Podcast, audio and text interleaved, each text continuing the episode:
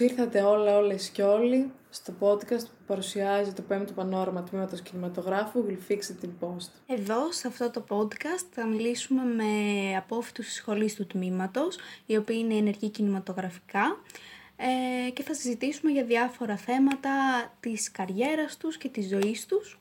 Ε, οι καλεσμένοι μας θα προέρχονται από, όλες, από όλους τους τομείς του κινηματογράφου, ε, και σήμερα έχουμε μαζί μας έναν σκηνοθέτη και σεναριογράφο, τον Γαβρίλ Τζάφκα. Γεια σου Γαβρίλ. Γεια σου. Καλησπέρα. Μεγαλώνω. λοιπόν, πού σε βρίσκουμε; Ε, με βρίσκεται στην Κοπεχάγη, όπου okay. βρίσκομαι τα τελευταία εννέα χρόνια σχεδόν.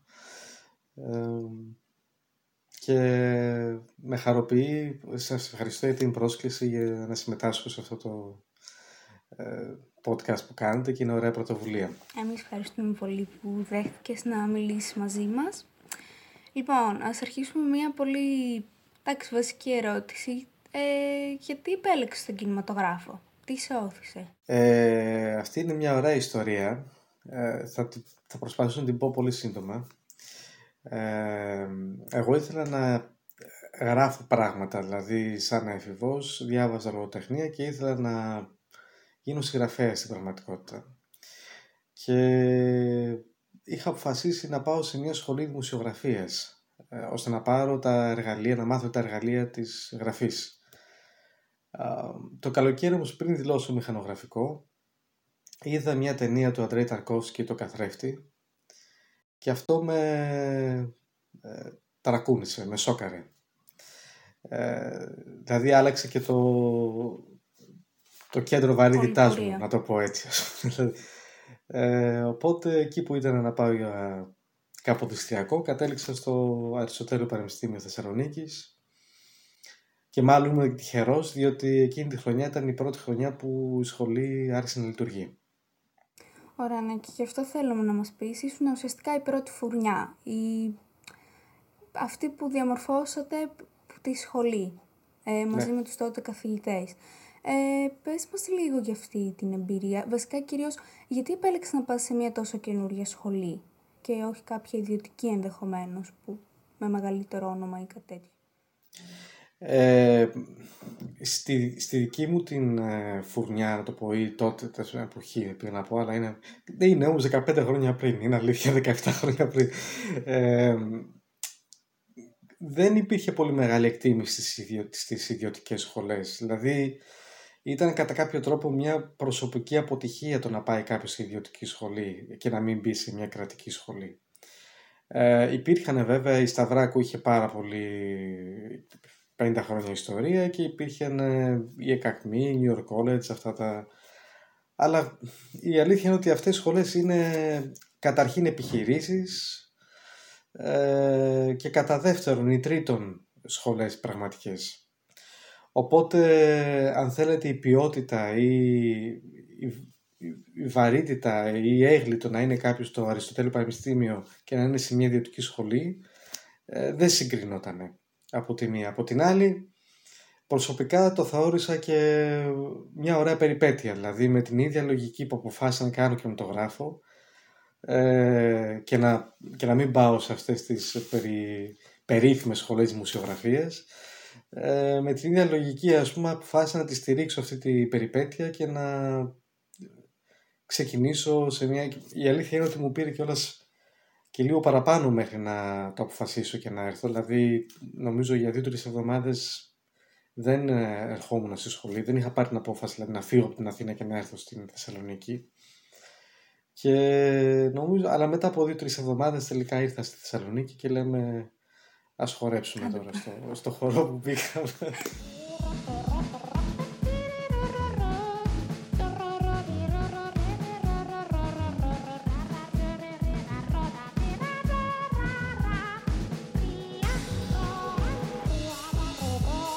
Οπότε τι, τι εφόδια σου έδωσε, εντάξει σίγουρα και η σχολή σαν σχολή ήταν κάτι τόσο καινούριο, φαντάζομαι κάτι τελείως διαφορετικό από αυτό που βιώνουμε εμείς σήμερα. Ε, πες μας έτσι κάτι που θυμάσαι από εκείνα τα χρόνια. Πώς ήταν δηλαδή η σχολή τότε, στην αρχή της, στη χρυσή της εποχή; Στη... Ωραία το Μα η, η, αλήθεια είναι ότι ήταν, ήταν η χρυσή εποχή. Καταρχήν είναι πολύ απλό λόγο, το έλεγα τις προάλλες, ότι είχαμε αρκετά χρήματα. Δηλαδή είχαμε ε, χρηματοδότηση από την Ευρωπαϊκή Ένωση για τα πρώτα τέσσερα χρόνια. Και αυτό έκανε πολύ πιο εύκολη τη, τη λειτουργία και την κάλυψη αναγκών μια τέτοιας σχολής.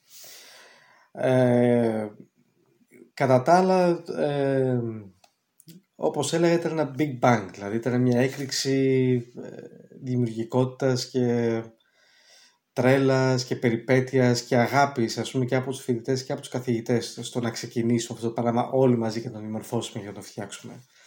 Ε, ήταν πολύ όμορφη εμπειρία. Χαίρομαι που μου έλαχες στη ζωή μου, βέβαια και με τα καλά της και με τα άσχημά της, διότι ουδέν καλό να μην κακού και τούμπαλιν. Ε,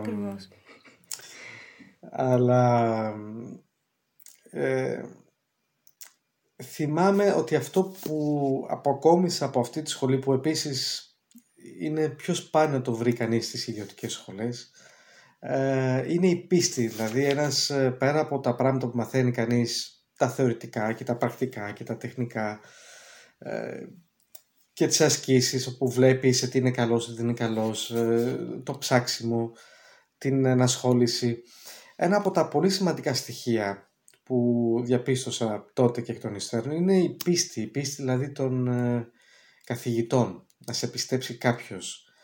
Θυμάμαι τότε ταραβεριζόμουν μια κοπέλα που είχε περάσει και αυτή στη Θεσσαλονίκη και μου λέει, ναι, ήταν...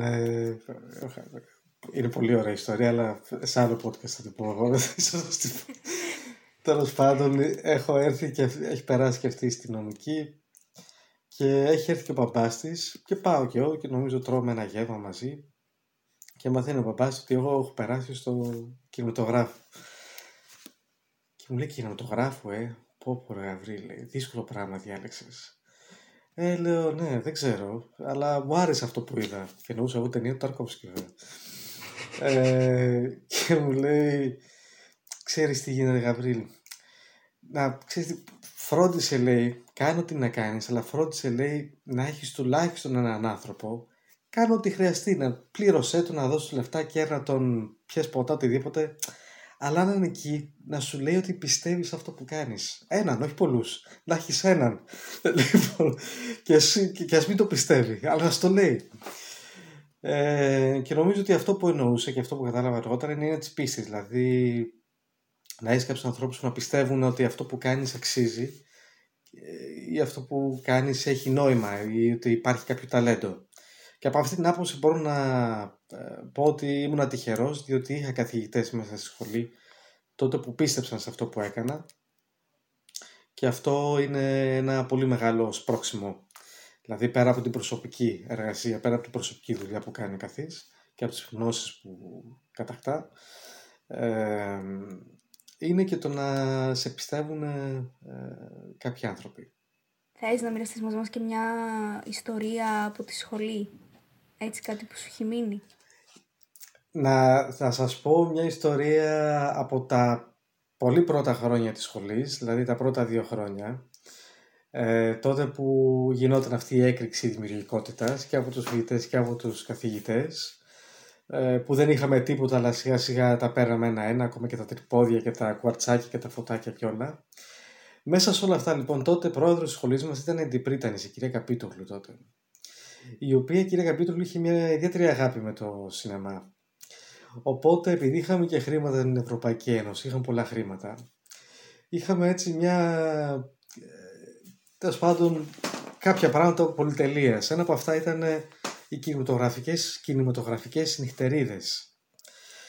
Οι κινηματογραφικές νυχτερίδες ήταν ε, βραδιές που επαναλαμβανόντουσαν κάθε Δευτέρα. Τις επιμελούταν ο Παντελής ο Βουλγαρής, που τότε ήταν καλλιτεχνικός διευθυντής της σχολής μας και έφερνε κάθε Δευτέρα ε, γνωστούς σκηνοθέτες, ε, επώνυμους και βλέπαμε και ταινίες και γινόταν και κουβέντα, ή το ελληνικό κινηματογράφο, τον Αρδελιώδη θυμάμαι είχε φέρει, τον Αρβανίτη, ε, πολλούς, πολλούς. Και μετά από την προβολή συζήτηση όλο αυτό διαρκούσε ας πούμε ένα τετράωρο ε, πηγαίναμε, είχε φαγητό. Πηγαίναμε στον επάνω όροφο, αυτό γινόταν στο τελόγλιο και κάθε φορά μας μαγειρεύανε και είχε φαγητό και κρασί. Αλλά φαγητό catering, δηλαδή γκουρμέ, μαγειρεμένο, με πιάτα, με αυτά, μαχαιροπύρουνα, καθόμασταν, συμπόσιο, ήταν κανονικό συμπόσιο.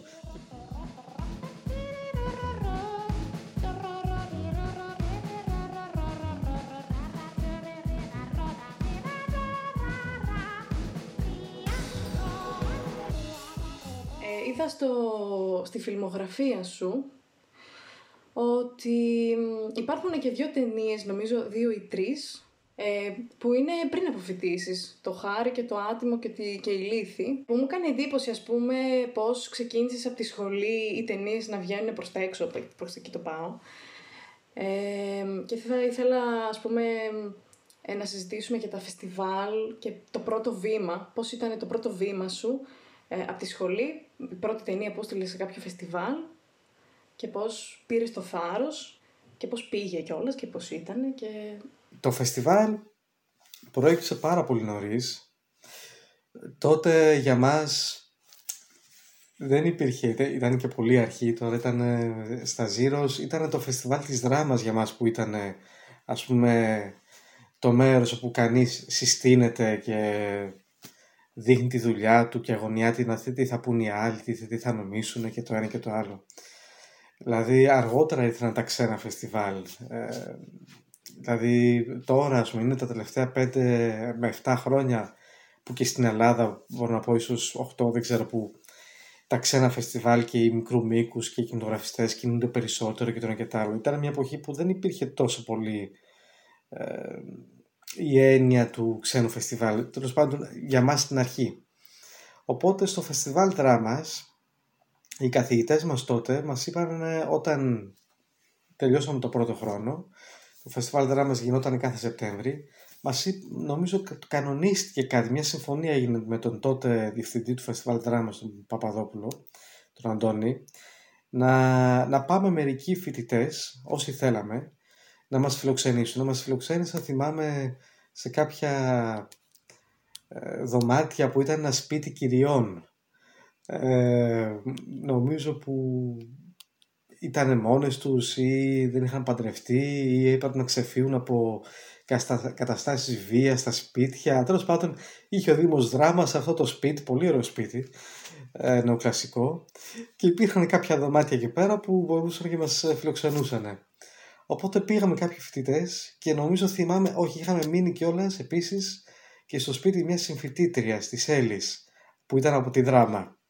Οπότε ήταν αυτό το φοιτητικό, φοιτητικό κατάσταση. Και ήταν το πρώτο μου φεστιβάλ και νομίζω ήταν το πρώτο φεστιβάλ για διάφορους φοιτητές τότε. Όπου είδαμε ταινίες μικρού μήκους, είδαμε και ξένες, είδαμε και ελληνικές. Και εκεί μυριστήκα, μυριστήκαμε λίγο τι είναι το φεστιβάλ, γιατί είναι να συμμετέχει κανείς σε ένα φεστιβάλ. Ε, και εκεί σου μπαίνει και λίγο το μικρόβιο, ας πούμε, ή ε, το όνειρο, α, να φέρω και εγώ τη δικιά μου ταινία μια μέρα εδώ πέρα. Και η πρώτη ταινία που έφερα στο Festival Dramas ήταν ε, μετά από ένα ή δύο χρόνια. Η Χάρη, ε, που ήταν νομίζω και η πρώτη... Αυτό ήθελα... Ναι. ναι. Αυτό ήθελα να πω. Την πρώτη σου ταινία που έστειλες στο φεστιβάλ ήταν ταινία η οποία ήταν μέσα στα φοιτητικά χρόνια. Ναι, ναι, ναι αργότερα. Μπράβο. Ναι, ναι. Και οι τρεις ταινίες, δηλαδή και η Χάρη και το Φουτζέντε και η Λύθη. Η Λύθη ήταν τυχιακή. Ε, ήταν τρεις χρονιές, 17, 18, 19 που πήγα κάθε χρόνο στο φεστιβάλ δράμα με, άλλες, με, με καινούρια ταινία. Ε, ναι. Η Χάρη ήταν τότε η πρώτη νομίζω που προσώπησε την, ε, τη σχολή ε, που ήταν τεράστιο βάρος επίσης γιατί ξέρεις, στο φεστιβάλ δράμας ανεβαίνει και όλη η αθηναϊκή ας πούμε, βιοτεχνία κινηματογράφου όπου εκεί ξέρεις, βλέπουν τις ταινίες με περισπούδα στο ύφος και λένε ναι καλή αυτή, κακή άλλη το ένα είναι, είναι όλοι οι δήμονες και είναι βέβαια και εύκολο να κάθεται κανείς σε μια καρέκλα και να κρίνει. Και να σε κρίνει. και να σε κρίνει ακριβώς. Οπότε ήταν λίγο βαρύ φορτίο, βαρύ φορτίο για μένα αυτό γιατί ξαφνικά το κατάλαβα αργότερα, σήκωσα στους ώμους μου το βάρος μιας ολόκληρης σχολής. Δηλαδή δεν κρίνανε μόνο την ταινία, δεν κρίνανε μόνο εμένα, ναι, κρίνανε και τη σχολή. Ε, δηλαδή τι βγάζει η σχολή. Η ταινία δεν πήγε... Εντάξει, ήταν ένα βάρος... Ήταν ένα βάρος όμως, εντάξει, θετικό κατά κάποιο τρόπο. Θετικό Νομίζω ήταν. Μια και... τέτοια εμπειρία. Ναι. Θετικό, αλλά είναι και λίγο, ήταν και λίγο, πώς να το πω, ήταν και λίγο ψυχολογικά, ε, ήταν αγχωτικό, ήταν, ήταν πολύ αγχωτικό. Δηλαδή, δεν ήταν εύκολο. Προφανώς, σε βάθος χρόνου μια χαρά λειτουργήσε και όλα καλά πήγανε, αλλά ε, ήταν κάπως τότε, να το πω έτσι. Και, αλλά φαντάζομαι βέβαια, κάθε, δηλαδή όταν πας με την πρώτη σου ταινία στο φεστιβάλ, τους ή άλλους θα είναι κάπως ό,τι και να... Ναι.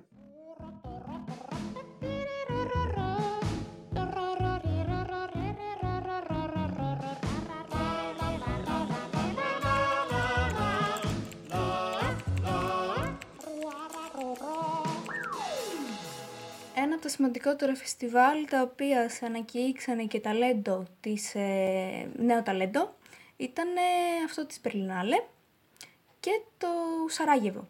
Πες μας λίγο για αυτή την εμπειρία. Πώς, ε, πώς προέκυψε και αργότερα πώς τη βίωσες. Ε, με την Περινάλε, το- η Περινάλε είχε ένα πρόγραμμα το οποίο έχει ξεκινήσει εδώ και αρκετά χρόνια, νομίζω είναι πάνω από 10 χρόνια, που λέγεται Berlinale Talents. Στην Berlinale Talents νομίζω επιλέγουν γύρω στους 250 κάθε χρόνο από 4.000 αιτήσεις από όλο τον κόσμο. Ε, οπότε για να πάει κανείς στην Berlinale Talents, αυτό που κάνει κάνει μια μεγάλη αίτηση, είναι μια αίτηση με πάρα πολλές ερωτήσεις ε, και στέλνει κανείς τις ταινίες του.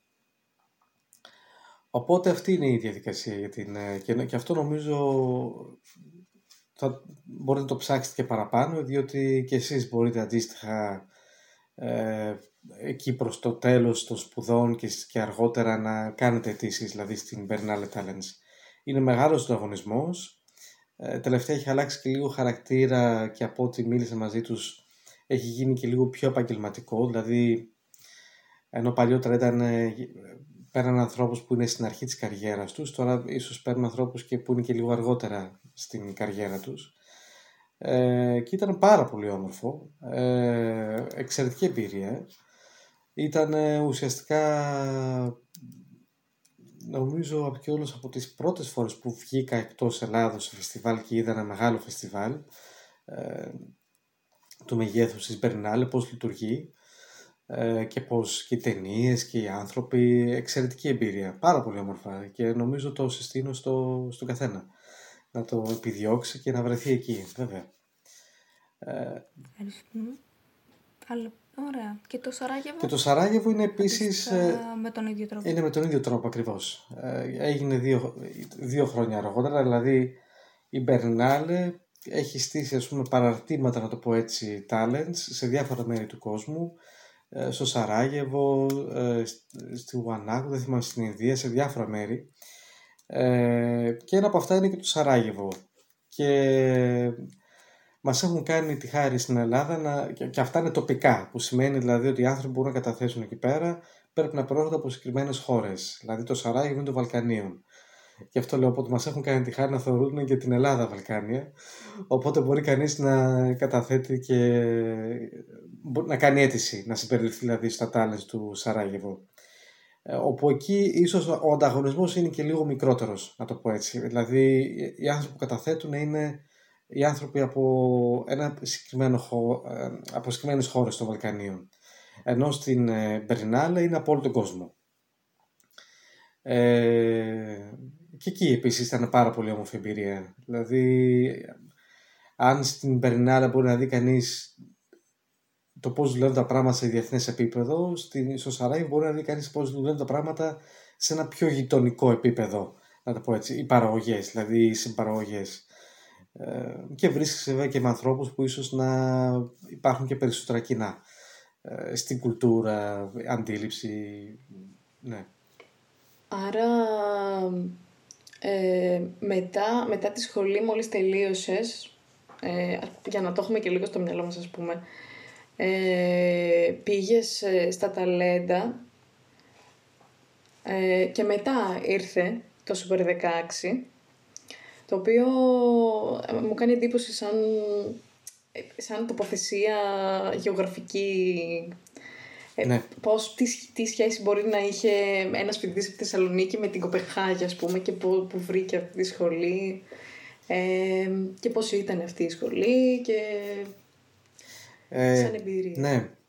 Νομίζω ότι ήταν ένας ε, νεανικός θυμός που είχα με τα πράγματα τότε με την κρίση που ήρθε και έφαγα μια πολύ μεγάλη τσαντίλα διότι μετά, την, μετά τη Λύθη και την Περνάλη είχα, έκανα και, μια, και, άλλ, και άλλες δύο ταινίες μία από αυτές έγινε σε, έγινε σε συμπαραγωγή με τη Βουλγαρία ο ηγέτης όπου το Υπουργείο Πολιτισμού ε, είχε εγκρίνει 8.000 ευρώ, τα οποία 8.000 ευρώ δεν ήρθε ούτε το πρώτο, το δεύτερο, ούτε το τρίτο χρόνο. Τέλος πάντων, Ούτε το τέταρτο, το πέμπτο, ήρθαν, με- ήρθαν μετά από 8 χρόνια, να, να σας το πω έτσι, ας πούμε. Δηλαδή, τα πήρα πριν από ε, δύο χρόνια, να το πω έτσι, τέλος πάντων. Ε, αλλά αυτά τα χρήματα όμως, ε, έχοντας φύγει από, την, από το σπίτι μου στα 18, γυρίζω στην Αθήνα, όπου εκεί νοικιάζω ένα δικό μου σπίτι, υπολογίζοντας ότι θα μπορώ να το πληρώσω, ας πούμε, κάποια χρήματα που έβγαζε και με τα χρήματα που μου εγκρινόντουσαν κτλ. Το θέμα είναι ότι αυτά τα χρήματα δεν ερχόντουσαν ε, στην τσέπη που εγκρινόντουσαν. Δηλαδή βγαίναν οι εγκρίσεις, αλλά δεν, δεν γινόταν οι εκταμιεύσεις. Ε, και αυτό με ανάγκασε να επιστρέψω ξανά στο σπίτι των γονιών μου και για μένα ήταν μια κατά κάποιο τρόπο ντροπιαστική, τραυματική εμπειρία να γυρίζω ας πούμε, μετά από 4 και 5 χρόνια εκεί που έφυγα πριν από ε, στα 18 μου. Θεωρώντας ότι έχω ήδη ξεκινήσει να κάνω πράγματα και είμαι και πτυχιούχος και επαγγελματίας και το ένα και το άλλο. Και αυτό νομίζω δεν το άτεξα και αποφάσισα να, να φύγω και να πάω στην Κοπεχάγη. Όταν ήρθα λοιπόν εδώ πέρα και άρχισα να γνωρίζω ανθρώπους, να συναστρέφω, να κάνω φίλους, να μιλάω σε παραγωγούς, μου εξήγησαν ότι καταρχήν ότι υπάρχει ένα θετικό πρόβλημα στη Δανία. Το θετικό πρόβλημα είναι ότι έχουν πολλά ταλέντα, δηλαδή έχουν, πολύ καλούς, έχουν πολλούς και καλούς σκηνοθέτες. Ε, που πρέπει, που, ξέρεις, πέρα από όσους μπορούν να στηρίξουν. Ε, και πέρα από αυτό είναι ότι η προτεραιότητα παίρνουν οι άνθρωποι που έχουν σπουδάσει σε, ε, στις σχολές της Δανίας. Ε, δηλαδή το να έρθει κάποιος ακόμα και να έχει τελειώσει την καλύτερη σχολή του κόσμου ε, είναι λίγο στο πουθενά στη Δανία αν δεν έχει σπουδάσει εδώ. Οπότε η συμβουλή που μου δώσανε ήταν ε, να μπω σε μια, να, να ξανακάνω μια σχολή κινηματογράφου. Και στην αρχή αρνιόμουν κιόλας, μου φαινόταν και λέω έκανα πέντε χρόνια, πήρα και μάστερ, θα ξανά και άλλοι, θα, θα ξε... Αλλά τελικά ήταν μια πάρα πολύ καλή εμπειρία, ήταν, ε, με βοήθησε πάρα πολύ, ε, διότι πια γνώριζα το τεχνικό κομμάτι και πια μπορούσα να πειραματιστώ, δηλαδή να εξερευνήσω άλλα πράγματα. Ε, να εξερευνήσω ας πούμε το χιούμορ. Δηλαδή να, να, να νιώσω λίγο πιο ελαφρύς να το πω έτσι. Να μην νιώσω ότι το βαρύγδου που τώρα κάνουμε ταινία και πρέπει να είναι ε, η ταινία της ζωής μου αλλά να είναι ε, ένιωσα ας πούμε μια, μια ελαφράδα, μια ελευθερία το ότι κάνω αυτό το πράγμα το πειραματίζουμε, το βλέπω, το δουλεύω και βλέπουμε τι γίνεται ε, που στην Ελλάδα ας πούμε υπήρχε πιο πολύ ανάγκη του να αποδείξω πόσο καλά κάνω το traveling ή πόσο καλά κάνω το, το σαν κονσάν και ναι, το shoulder over the shoulder και όλα αυτά. Ε, οπότε κατακτώντας τα όλα αυτά, εδώ πέρα πια είχα μια ελευθερία να εξερευνήσω δημιουργικές, ας πούμε, άλλες δημιουργικές τάσεις. Και έτσι κάπως εξερεύνησα και το χιούμορ στις ταινίες μου, δηλαδή με το, με το Euroman, παραδείγματος χάρη, αργότερα, ναι. Άρα πρώτα ανακάλυψες με λίγα λόγια τη δανεική πραγματικότητα ας πούμε και για να ενταχθείς σε αυτή μετά μπήκες στο Super 16. Ναι, ναι. Ε, μπήκα ένα χρόνο αργότερα. Για ένα χρόνο εργαζόμουν ως ε, καθηγητής σε σχολείο. Δηλαδή κάναμε σε σχολείο θεροβάθμιας εκπαίδευσης όπου κάναμε μικρές ταινιούλες με τους ε, μαθητές. Ναι. Ωραία, τι ωραίο. Ε, Ναι, ήταν και πολύ πιστεύεις ε, καλλιτεχνικά, ας πούμε, ε, ε, το, το καλλιτεχνικό σου στυλ, το κινηματογραφικό καλλιτεχνικό σου στυλ εκφράζεται περισσότερο, ας πούμε, ε, στον δανεικό κινηματογράφο, φαντάζομαι, από την άποψη το, ε, ότι ταιριάζουν, ναι. πώς, πώς να το εξηγήσω. είναι δύσκολο να το διατυπώσεις διότι ναι. η, η, γλώσσα του κινηματογράφου είναι διεθνής από μόνη της. Ε, πέραν βέβαια το ότι ναι, οι, ναι. κριτικοί προσπαθούν και λένε δανεικός κινηματογράφος, προφανώς και υπάρχουν κάποια στοιχεία και υπήρχαν να το πω έτσι ίσως κάποια στοιχεία μέσα από την ιστορία κινηματογράφου που μαθαίνουμε. Ε, αλλά και υπάρχουν βέβαια, αλλά νομίζω ότι όσο περνάει ο καιρός ε, υπάρχει μια ομογενοποίηση της κουλτούρας ε, και των διαφορετικών χωρών. Βέβαια η κάθε χώρα διατηρεί τις ιδιαιτερότητες της. Ε, δεν προσπάθησα, δεν νομίζω ότι προσπάθησα να το στυλ μου να το κατατάξω στο δανεικό ή στο ελληνικό ή στο... Ε, νομίζω με ενδιαφέρει να εξελίξω τη γλώσσα. Δηλαδή τα, τα τελευταία χρόνια εδώ πέρα είναι απλά η εξέλιξή μου. Είναι... Θα μπορούσε δηλαδή αυτή η εξέλιξη να έχει γίνει σε κάποια άλλη χώρα, να έχει γίνει στην, στην Ελλάδα.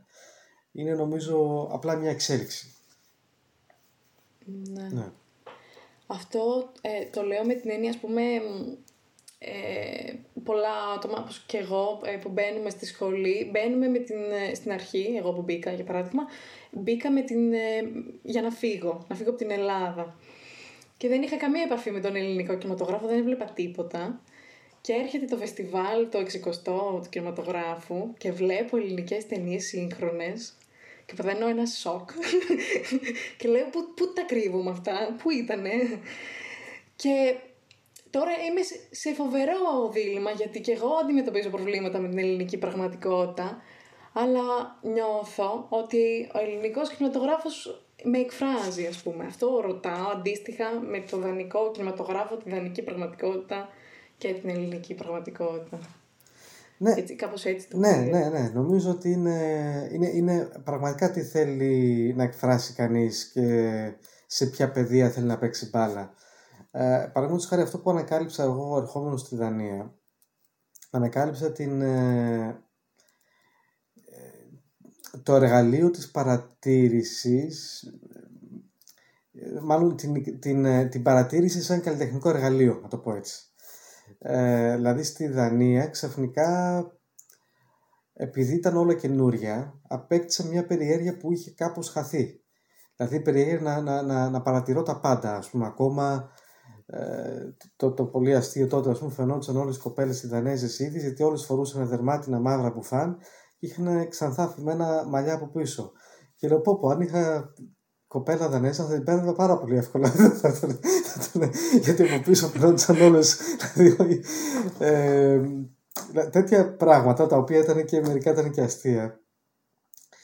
Και εκεί ας πούμε ανακάλυψε και τη χαρά αυτής της παρατήρησης, δηλαδή της απόστασης, της παρατήρησης μέσα από μια απόσταση. Όταν κανείς δηλαδή είναι μέσα στην κουλτούρα, στην Ελλάδα παραδείγματος χάρη, κάποια πράγματα θεωρούμε πολύ δεδομένα, διότι έχουμε μεγαλώσει με αυτά μας έχουν γίνει πια, ξέρεις, εντελώς συνηθισμένα. Ε, για κάποιον που δεν έχει επαφή με αυτό το πράγμα και δεν έχει μεγαλώσει, δεν έχει αλουχηθεί σε, σε, σε αυτή την πραγματικότητα, ε, είναι όλα καινούργια. Οπότε όλα αποκτούν ξαφνικά μια αξία και ένα ενδιαφέρον. Εσένα, ε, αν μπορώ να κάνω μια ερώτηση σε αυτό, ε, σου έχει λείψει κάτι από την Ελλάδα, θεωρείς; Γιατί η αλήθεια είναι ότι και εγώ θέλω να φύγω στο εξωτερικό εντάξει για πολλούς λόγους, ε, αλλά σου έχει λείψει κάτι. Πάρα πολλά πράγματα. Είναι πάρα πολλά πράγματα που θυσιάζει κανείς φεύγοντας στο εξωτερικό. Καταρχήν ε, η γλώσσα, δηλαδή φαίνεται, μπορεί να φαίνεται περίεργο, αλλά το να, το να μπορεί κανείς να εκφράζει τον αυτό του σε καθημερινό επίπεδο ε, μέσα από τη γλώσσα του.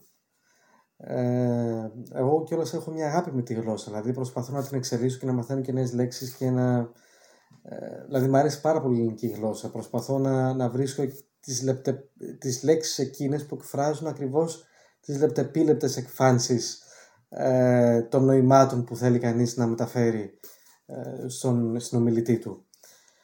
Οπότε αυτό ήταν... Ε, ναι, αυτό ήταν κάτι που μου έλειψε πάρα πολύ. Ε, και μάλιστα κάποια στιγμή διαπίστωσα ότι ίσως ε, τα ελληνικά μου είτε δεν εξελίσσονται παραμένουν και λίγο το ίδιο. Ε, ενώ με ενδιαφέρει ας πούμε ξέρεις, ναι, και αυτό κάποια στιγμή. Ναι, ναι, και αυτό κάποια στιγμή με στεναχώρησε. Αλλά αυτό είναι, έτσι είναι. Θέλω να πω, έμαθα βέβαια καλύτερα αγγλικά. Και έμαθα και δανεικά βέβαια. Ε, γι' αυτό λέω ότι δεν, προ, προφανώς δεν μπορείς να τα έχεις όλα. Κερδίζεις κάποια πράγματα, αφήνεις, χάνεις κάποια άλλα ή καθυστερούν κάποια άλλα. Ε, και μετά βέβαια οι φίλοι, οι παρέες, εκ των πραγμάτων έρχεται η απόσταση. Καλά είναι τα Skype και τα show τα social media κτλ. Αλλά δεν ε, υποκαθιστούν την ανθρώπινη επαφή. Οπότε εκ των πραγμάτων δημιουργείται μια απόσταση. Ε, δηλαδή και οι ζωές των ανθρώπων, δηλαδή πια δεν είναι ας πούμε με φίλους που είχα στην Ελλάδα δεν, οι ζωές μας δεν είναι πια παράλληλες, δεν είναι μαζί.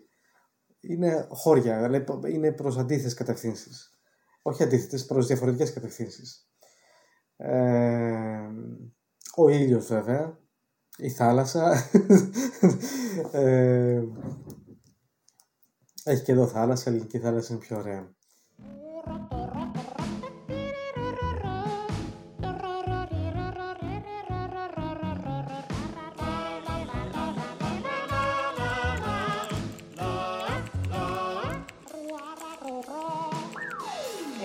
Κατά την ε, διάρκεια της πορείας σου, έχεις κάνει και πόσες είναι οι ταινίες αρκετές τέλος πάντων, ε, έχεις αναπτύξει κάποια συγκεκριμένη τεχνική στα γυρίσματα η οποία πλέον έχει προσαρμοστεί στον τρόπο που δουλεύεις, είναι πιο αποδοτική, θέλω να πω ε, για τις πρόβες, δεν κάνουν όλοι πρόβες, κάποιοι κάνουν ε, πιο διαφορετικές πρόβες, παράδειγμα ο Γιώργος Λάνθιμος κάνει ναι. Κάτι που δεν έχουμε καταλάβει, ναι, κάτι θεατρικά παιχνίδια.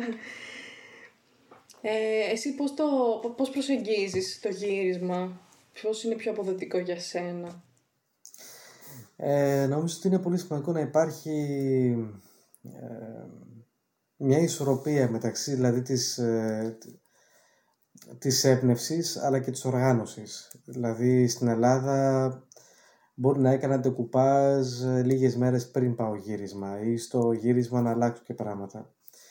Τώρα νομίζω δουλεύω το φωτογράφο πάρα πολύ στενά, μπορεί και ένα χρόνο πιο πριν. Και πάμε στο γύρισμα με ένα σχετικά αυστηρό ντεκουπάζ.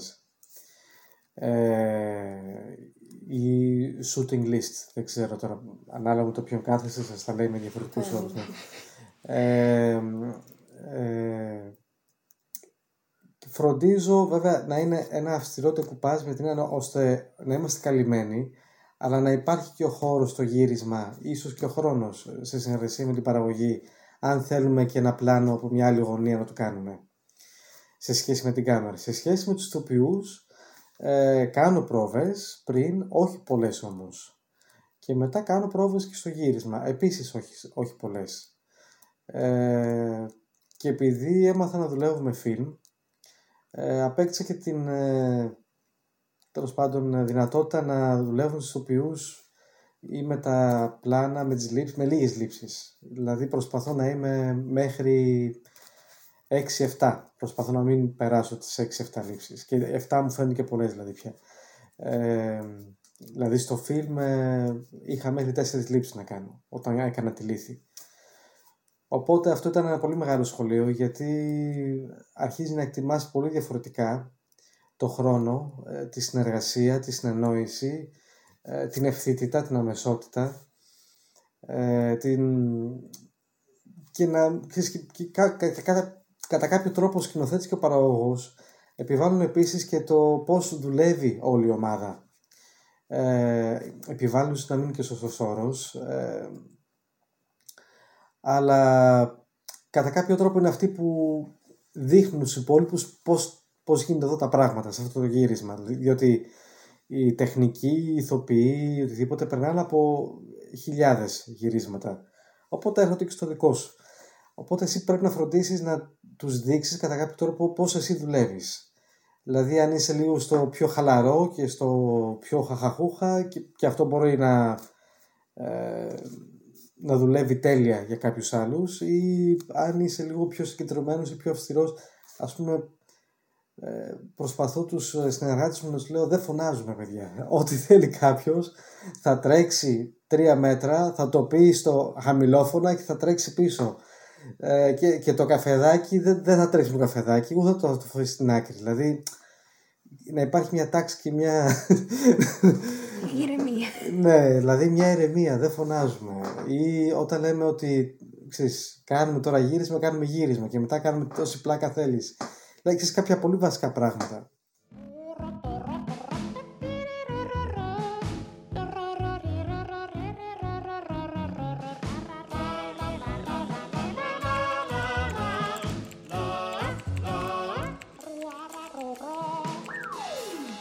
Τέλος πάντων, είπαμε πριν για την εμπειρία στο, στο εξωτερικό ότι σου έδωσε μία νέα οπτική στα πράγματα και ενδεχομένως και μία νέα πηγή έμπνευσης. Πιστεύεις ότι αυτό είναι πολύ σημαντικό για ένα νέο καλλιτέχνη, να φύγει και λίγο από τη χώρα του ή από τα συνηθισμένα, ας πούμε, ενδεχομένως και από την πόλη του, για να δει άλλα πράγματα και να ξαναγυρίσει μετά. Αλλά είναι πολύ σημαντικό αυτό.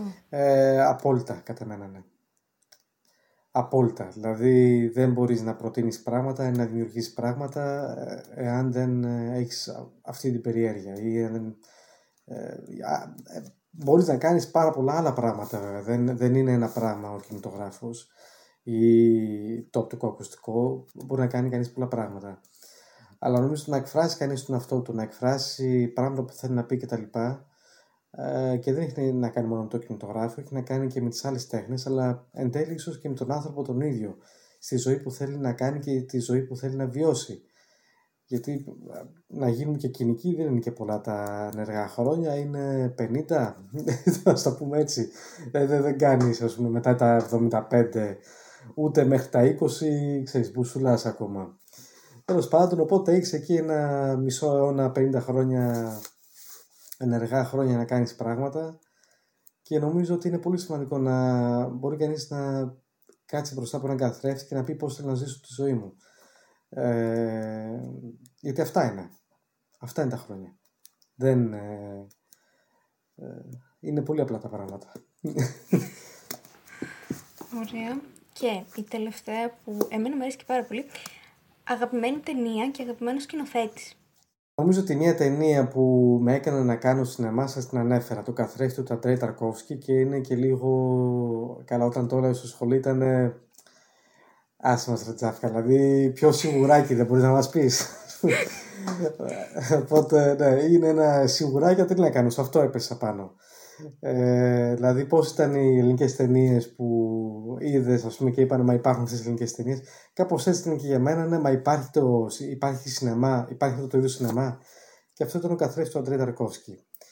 Ε, και μπορώ να πω ίσως μια ταινία, να πω μια ταινία που μου άρεσε και είδα πολύ πρόσφατα και την ανακάλυψα, που ίσως έπρεπε να την έχω ανακαλύψει από όταν ήμουν φοιτητής. Ε, δεν είμαι καλός θεατής, να το ομολογήσω και ε, και πολλοί συμφιλητέ μου τσαντιζόντουσαν μαζί μου, διότι ήταν πολύ καλύτεροι θεατές από μένα. Είχαν δει ε, εκατοντάδες και χιλιάδες ταινίες παραπάνω από ό,τι είχα δει εγώ. Και τσαντιζόντουσαν που τέλος πάντων εγώ είχα το θράσος να κάνω ταινίες, παρόλο που δεν έχω δει αυτές τις χιλιάδες ταινίες.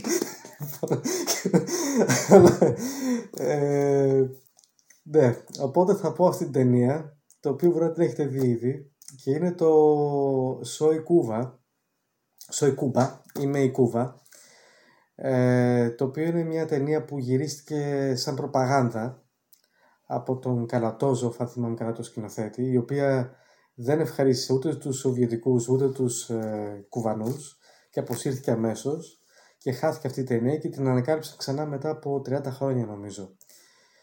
Και μου έκανε φοβερή εντύπωση, την είδα προχθές σε μια πλατφόρμα το Mubi που είναι μια γαλλική πλατφόρμα αν δεν την ξέρετε, την ξέρετε. Ναι, ναι, ναι. Ε, είναι, ναι.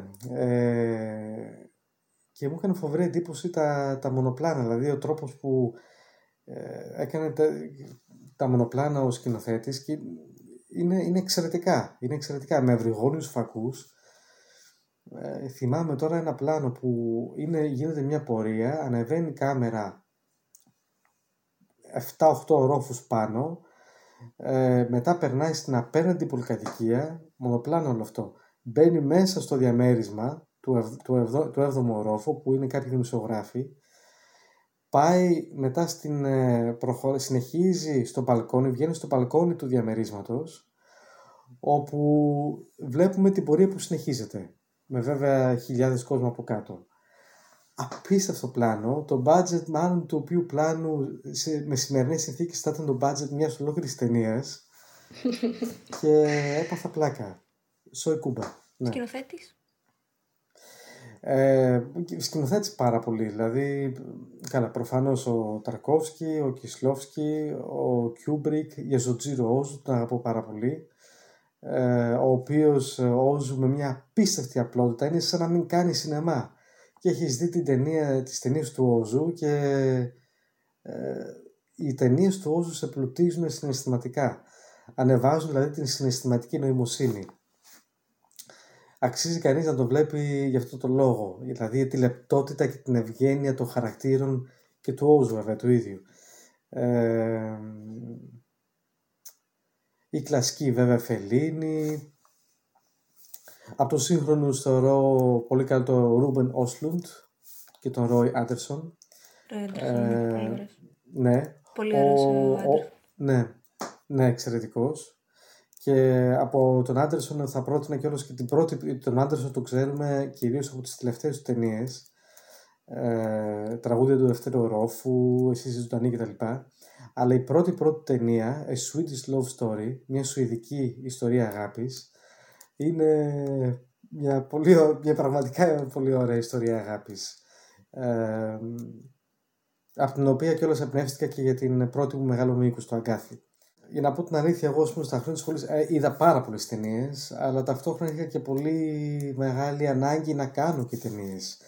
Οπότε, πολύ από το χρόνο που είχα στη σχολή τον έδωσα κάνοντας ασκήσεις, δοκιμάζοντας κάμερες, ε, κάνοντας γυρίσματα, δημιουργώντας πιο πολύπλοκα γυρίσματα και έδωσα πάρα πολύ χρόνο σε αυτό.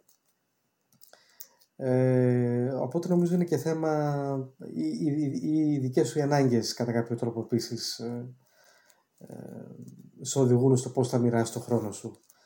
Ε, υπήρχαν συμφιλητές μου που βλέπανε τρεις ταινίες την ημέρα. ε, εγώ νομίζω έχω φτάσει ίσως μια-δύο φορές στο φεστιβάλ Θεσσαλονίκης να έχω δει τρεις και τέσσερις ταινίε την ημέρα. Αλλά αυτό δεν μπορούσα να το κάνω σε καθημερινή βάση. Δεν, ναι.